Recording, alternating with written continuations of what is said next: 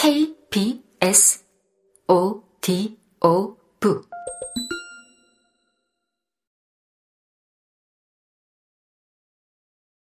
서둘러. 팔레 루우얄은 멋진 동네야.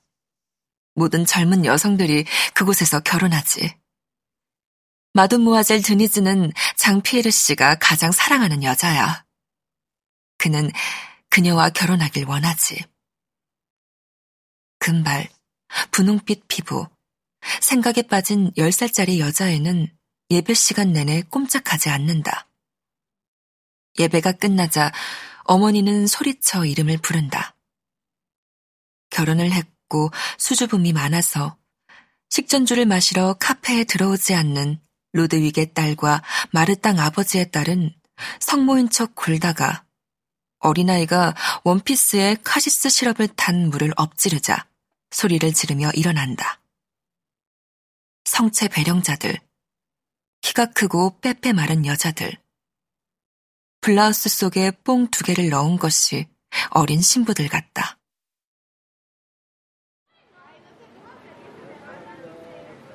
그녀들은 부모님들과 함께 우리 카페로 와서 파티를 마친다. 나는 바라봤다.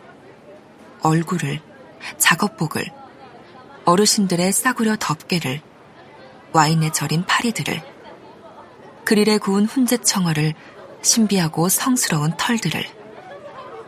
나는 만졌다. 손바닥이 치즈에, 오일이 진한 양잿물통에 끈적이는 표면에 달라붙었다. 재미 흐르던 손가락, 그 작은 참견쟁이들. 영원히 무한한 재능을 가진 내 몸의 작은 여왕. 단단한 장단지와 허벅지가 내가 만든 그 매듭을 가둔다. 비교할 수 없는 행복이다. 클로파르 길의 소매상, 르시르 부부, 외동딸 드니즈. 어떻게 이렇게 끝날 것이라고 짐작할 수 있었겠는가? 와인 창고의 거울에 내 그곳을 보여주며 상상의 시선에 흥분했을 때 나는 아무것도 의심하지 않았다. 잊기 위해 침을 뱉고 구토한다. 내 안에 내 뱃속에 죽은 생명을. 언제, 어떻게 스스로에게 묻지만 아직 답을 찾지 못했다. 몇 시간 동안 미친 이야기를 지어낸다. 우스운 자만 조현병 환자들의 동화. 나는 이미 비교하고 있었을 것이다. 하단에 녹물이 든 어머니의 흰색 블라우스를 무시하고 싶었을 것이다. 식초야. 어머니는 말했다.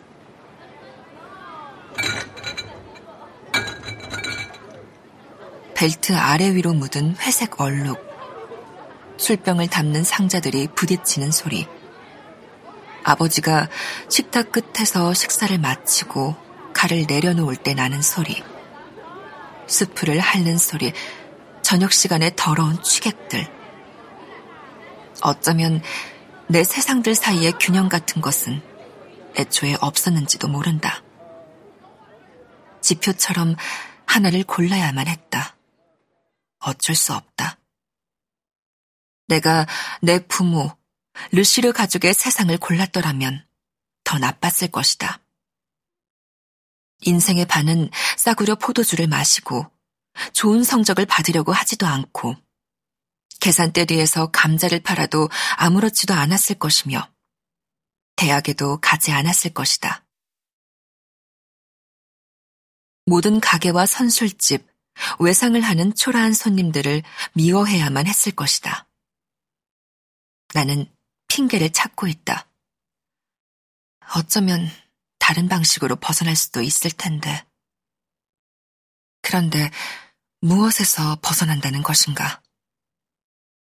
나는 집에서 학교까지 걸어가면서 그 우스운 꿈을 꿨다. 종말이다. 아무도 없고 나만 남았다. 모네트도 있다. 동네 몇몇 남자애들도 집들, 빌라들, 시내의 대형 상점들도 그대로 남아있다. 축제, 혼란, 보석, 케이크, 드레스. 상상하는 모든 방에 들어간다. 모든 것을 갖는다. 그런 것을 허락하는 것은 정말 뿐이었다. 엄청난 꿈이지 않는가. 나는 분명 좋은 사람들과 나쁜 사람들, 내 사람들을 이미 비교했을 것이다.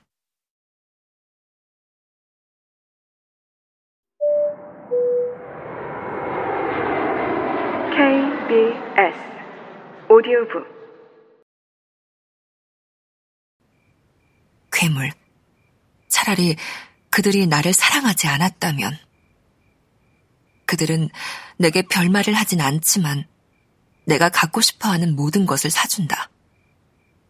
책, 책상, 책꽂이. 어머니는 발뒤꿈치를 들고 와서 말한다. 편하게 글을 쓸 수 있게 의자가 갖고 싶지 않니? 네가 가서 직접 골라. 책, 책.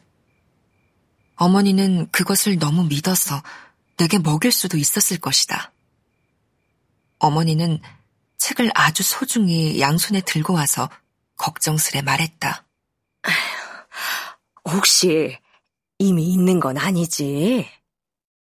어머니는 내 미래에 내 지식에 기여한다고 느끼셨고, 내가 책을 더럽히는 것을 원하지 않으셨으며, 책을 존중하라고 말했다. 그 책을 덮는 편이 어머니에게 더 낫다는 것을, 그것이 나를 그들에게서, 그들의 카페 겸 식료품점에서 멀어지게 한다는 것을, 내게 그들의 추함을 들춘다는 것을 알지 못했다.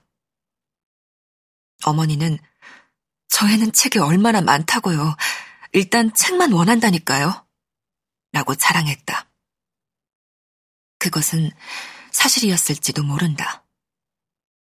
편안한 의자, 책꽂이, 그것은 멋도 없고 스타일도 없는 다른 가구들 사이에 계속 쌓여갔고, 아무것도 새로 산 것은 없었지만, 책은 그 모든 것을 지워버렸다.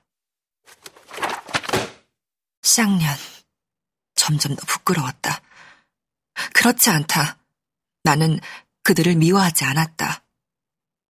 정교 모임에 가려고 할 때면 계속 일하는 그들과 선반, 계산, 우중충한 장면들을 생각했다.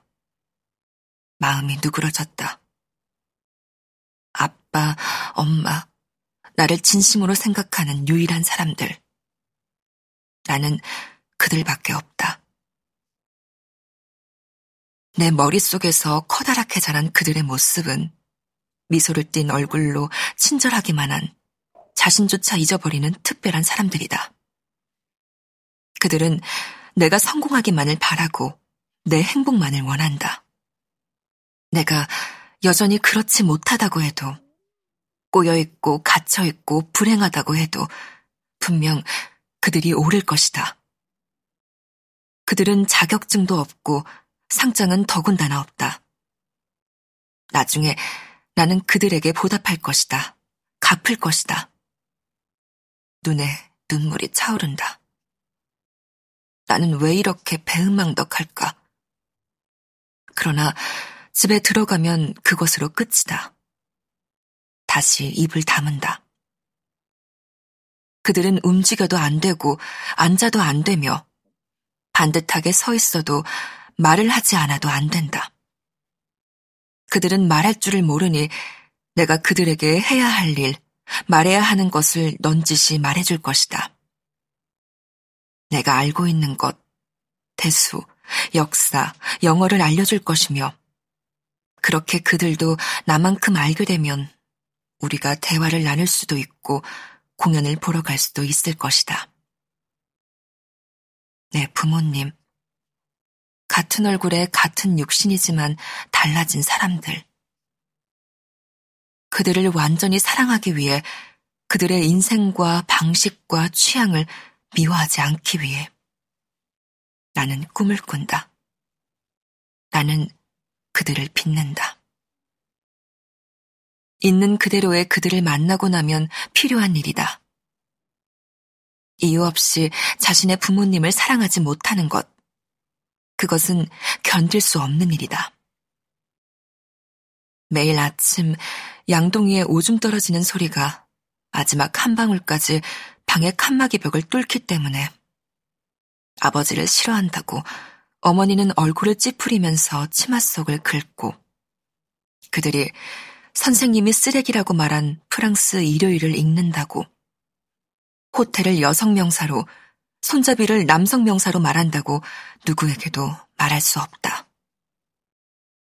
그 밖의 모든 것은 이 안에 있지 않으면 이해할 수 없는 것들이다. 하루에 스무 번 들리는 소리. 별일 없어. 똑같지. 누가 죽었네. 한 잔 따라봐. 이 안에 있지 않은 사람들. 예를 들어 대학의 보르난 같은 이들은 그들을 두고 마음대로 순박한 말투, 서민들의 아름다운 선이 순진함을 말한다.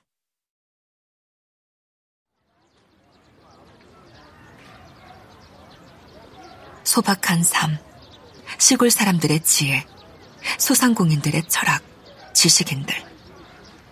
그런 부모를 둔 적이 없는 이들의 바보 같은 소리다. 한여나 백왕공이 아니다. 그것과는 다르다. 거리가 멀다. 바닷가에서 가공육을 종이까지 씹어먹고 차를 기다리면서 고슴도치를 읽고 웃음보를 터트리고 트림을 하고 미안합니다 라고 말하는 사람들. 14살에는 벗어날 수 없으리라 생각하며 이 모든 것을 자신에게 말할 수조차 없었다.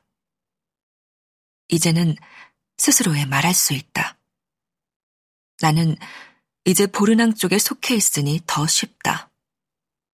아무도 내가 그렇게 자랐을 것이라고 상상도 하지 못할 것이다. 나 혼자만이 알고 있다.